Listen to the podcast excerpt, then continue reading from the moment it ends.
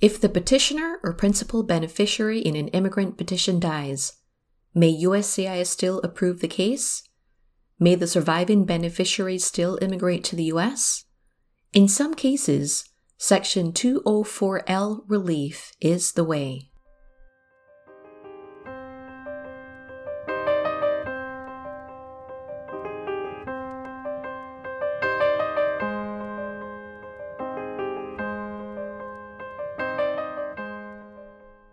Hello, and welcome to the Legal Immigrant Podcast. I'm Diane Williams, your host and a U.S. immigration attorney at Diane Williams Law. In this episode, I'll cover Section 204L of the Immigration and Nationality Act, which is commonly called Survivor Law or Surviving Relatives Law. Before I discuss 204L, I'll do a quick review of two other types of immigration relief for survivors. First is Section 201B2AI relief. This is only for widows or widowers of U.S. citizens to become permanent residents even when the citizen has died. And the widow or widower must file a Form I 360 self petition within two years of the citizen spouse's death, or have a pending or approved Form I 130 petition that was filed by the U.S. citizen spouse prior to death. Such an I-130 petition would automatically convert to a Form I-360 petition. The second is humanitarian reinstatement, which allows certain principal beneficiaries to become permanent residents even when the petitioner has died. Humanitarian reinstatement is only available to the principal beneficiary of an approved petition. It is not a remedy for persons whose petitions are still pending or for derivatives of a principal beneficiary. Now I'll talk about Section 204L, which became law in October 2009. It's especially helpful for beneficiaries who are outside the immediate relatives category. Immediate relatives are spouses and minor children of U.S. citizens or parents of U.S. citizen petitioners. In other categories, demand usually exceeds supply of visas, so there's often a long wait to apply for permanent residence following approval of the immigrant petition. If the petitioner or the main beneficiary dies during the wait, what happens then? Section 204L allows certain beneficiaries and derivative beneficiaries to continue with an immigrant visa request or adjustment to permanent residence application even after the Form I 130 petitioner or principal beneficiary has died.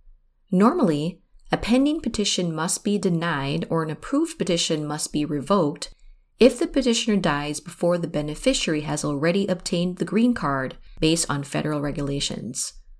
But INA 204L preserves U.S. immigration benefits for certain surviving relatives with pending or approved petitions. A December 16, 2010 USCIS policy memorandum outlines who is protected by Section 204L and how the relief works. So, who is protected by Section 204L?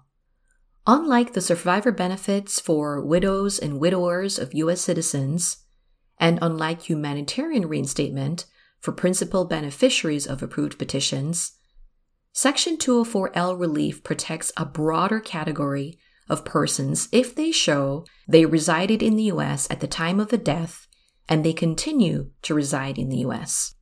Section 204L provides benefits not only when the U.S. citizen or permanent resident petitioner dies, but also in some cases when the principal beneficiary or principal applicant dies.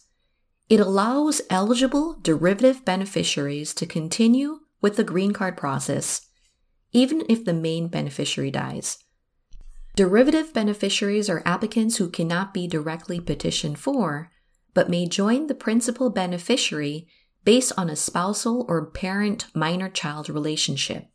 You may qualify for 204L relief if you are one of the following the principal or derivative beneficiary of a pending or approved I 130 family based petition when the petitioner died, a derivative beneficiary of a pending or approved I 130 petition when the main beneficiary died, a derivative beneficiary of a pending or approved I 140 employment based petition when the main beneficiary has died, a beneficiary of a pending or approved I 730 refugee asylee relative petition when the petitioner died, the derivative of a T or U non immigrant visa holder admitted as a derivative and the principal T1 or U1 visa holder has died, or a derivative asylee and the principal asylee has died.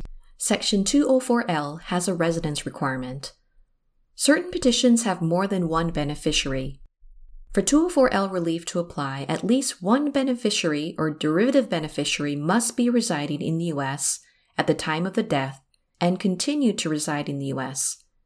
If one beneficiary meets the residence requirement, all the beneficiaries can benefit from the relief. Residence is your primary home or your principal actual dwelling place in fact, without regard to intent. Residence is not the same as physical presence or as having lawful non immigrant status in the U.S. You may qualify while briefly abroad if you can show that your primary home is in the U.S. Incidental travel for participating in business trips, taking a vacation, or visiting family abroad does not affect 204L eligibility. 204L also has an admissibility requirement. Applicants may be found inadmissible under INA 212 at the time of the immigrant visa or adjustment of status interview.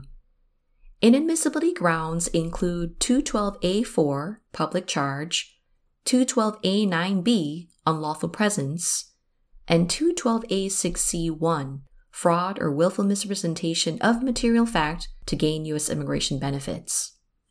Let's go over public charge. Family based applicants are normally required to submit a Form I 864 affidavit of support to show they will not become a public charge to the U.S. The death of the petitioner does not change this requirement. If the petitioner dies, there has to be a Form I 864 from a substitute sponsor who is a U.S. citizen or lawful permanent resident, who is at least 18 years old, and is the spouse, parent, mother in law, father in law, sibling, child who is at least 18 years old, or a son or a daughter or son in law or daughter in law or a sister in law or a brother in law, a grandparent, a grandchild, or legal guardian of the applicant. Otherwise, you have to qualify for an exemption for filing the I-864 in one of two ways. One, you have earned or can receive credit for 40 quarters or credits, that is 10 years of work in the US, as defined by the Social Security Act, regardless of the immigrant category. You will need to check your Social Security earning statements. Do not count any quarters during which you received a means tested public benefit. The second way is that you are under age 18, unmarried, immigrating as a child of a U.S. citizen, and are not likely to become a public charge and will automatically become a U.S. citizen under INA Section 320 upon your admission to the U.S. Now let's talk about unlawful presence or fraud or willful misrepresentation. You may still apply for the inadmissibility waivers that require extreme hardship to a qualifying relative, such as the INA 212A9BV waiver for unlawful presence and the INA 212I waiver for fraud or willful misrepresentation if the qualifying relative is also the relative who died. USCIS will consider the death of a qualifying relative as the functional equivalent of a finding of extreme hardship. That is, USCIS will assume that the death of the qualifying relative amounts to extreme hardship for waiver purposes. A qualifying relative for the extreme hardship waiver is a U.S. citizen or permanent resident spouse or parent. Your case must also still warrant the favorable exercise of discretion, that is, the positive factors outweigh the negatives, for USCIS to grant the waiver. You also have to have a qualifying relative who is already a U.S. citizen or permanent resident at the time of the death to be eligible for the waiver. If the deceased relative is not a qualifying relative for waiver purposes, you will need a qualifying relative to be eligible for the waiver. For example, if the principal beneficiary of an I 130 petition dies before he became a permanent resident, his spouse, that is, a derivative beneficiary, may not have a qualifying relative to apply for a waiver if she is found inadmissible. Even when Section 204L applies, USCIS may still deny the petition as a matter of discretion if the approval would not be in the public interest. This exercise of discretion is not subject to appeal, although USCIS may review a timely motion to reopen or motion to reconsider. USCIS officers will not routinely use this discretionary authority to deny a visa petition that may now be approved despite the death of a qualifying relative. In a visa petition proceeding that is not subject to Section 204C of the Act or some other approval bar, the overriding issue is simply whether the beneficiary qualifies for the visa classification sought. Adjustment to permanent resident status through the filing of an I 485 application is also a discretionary relief that USCIS may deny as a matter of discretion. Also, certain applicants are not eligible at all for adjustment and must depart the U.S. to apply for an immigrant visa at the U.S. consulate abroad. Section 204L applies only to petitions and applications adjudicated on or after October 28, 2009, when it became law. It applies to cases where the petitioner or qualifying relative died before October 28, 2009, but the petitioner application was pending on that date or decided after that date. USCIS has stated it will allow untimely motions to reopen a petition adjustment application, or waiver application that was denied before October 28, 2009, if 204L would permit approval. If USCIS denies a case on or after October 28, 2009, without considering whether 204L applies, the agency must reopen the case on its own motion. So, how do you apply for 204L relief? There is no specific application form to submit or filing fee to pay to request 204L relief. To apply for it, you should submit a letter to USCIS explaining your eligibility and provide supporting documents. If a petition is pending, you need to ask for an approval under 204L despite the death.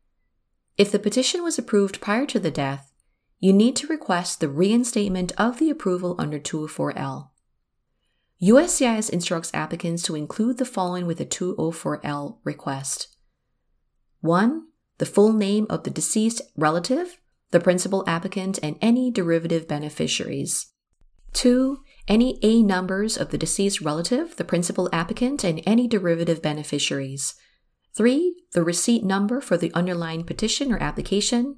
4 the relative's death certificate plus certified English translation if the document is in a foreign language. 5. Proof of residence in the U.S. at the time of death up until the present time by at least one beneficiary. An example is a rental lease or mortgage, utility bills, school records, or pay stubs. Next is a Form I 864 affidavit of support by a substitute sponsor, or a Form I 864W request for exemption for intended immigrants' affidavit of support, if applicable. To determine where and when to file the Section 204L request, you may refer to the USCIS if then chart on its website, which is replicated in or article that is related to this topic or in the show notes of this podcast episode. Humanitarian reinstatement is not to be confused with Section 204L relief. If you believe, though, that the regulations allowing humanitarian reinstatement also apply to you, you should submit a single written request asking USCIS for both types of relief.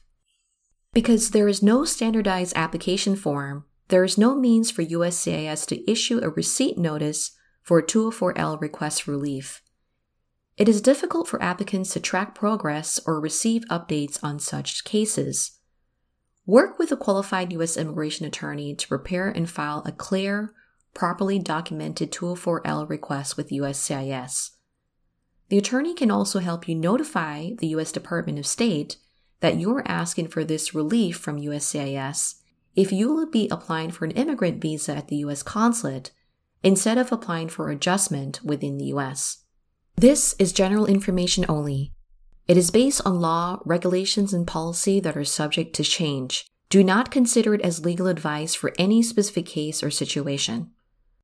For a consultation on the 204L relief or other possible remedies for surviving relatives, you may contact us directly through our website at dianewilliamslaw.com. If you like the Legal Immigrant podcast, please hit the share and subscribe buttons and leave a five star review on Apple Podcasts or other app. Thank you for joining me. Stay tuned for the next episode.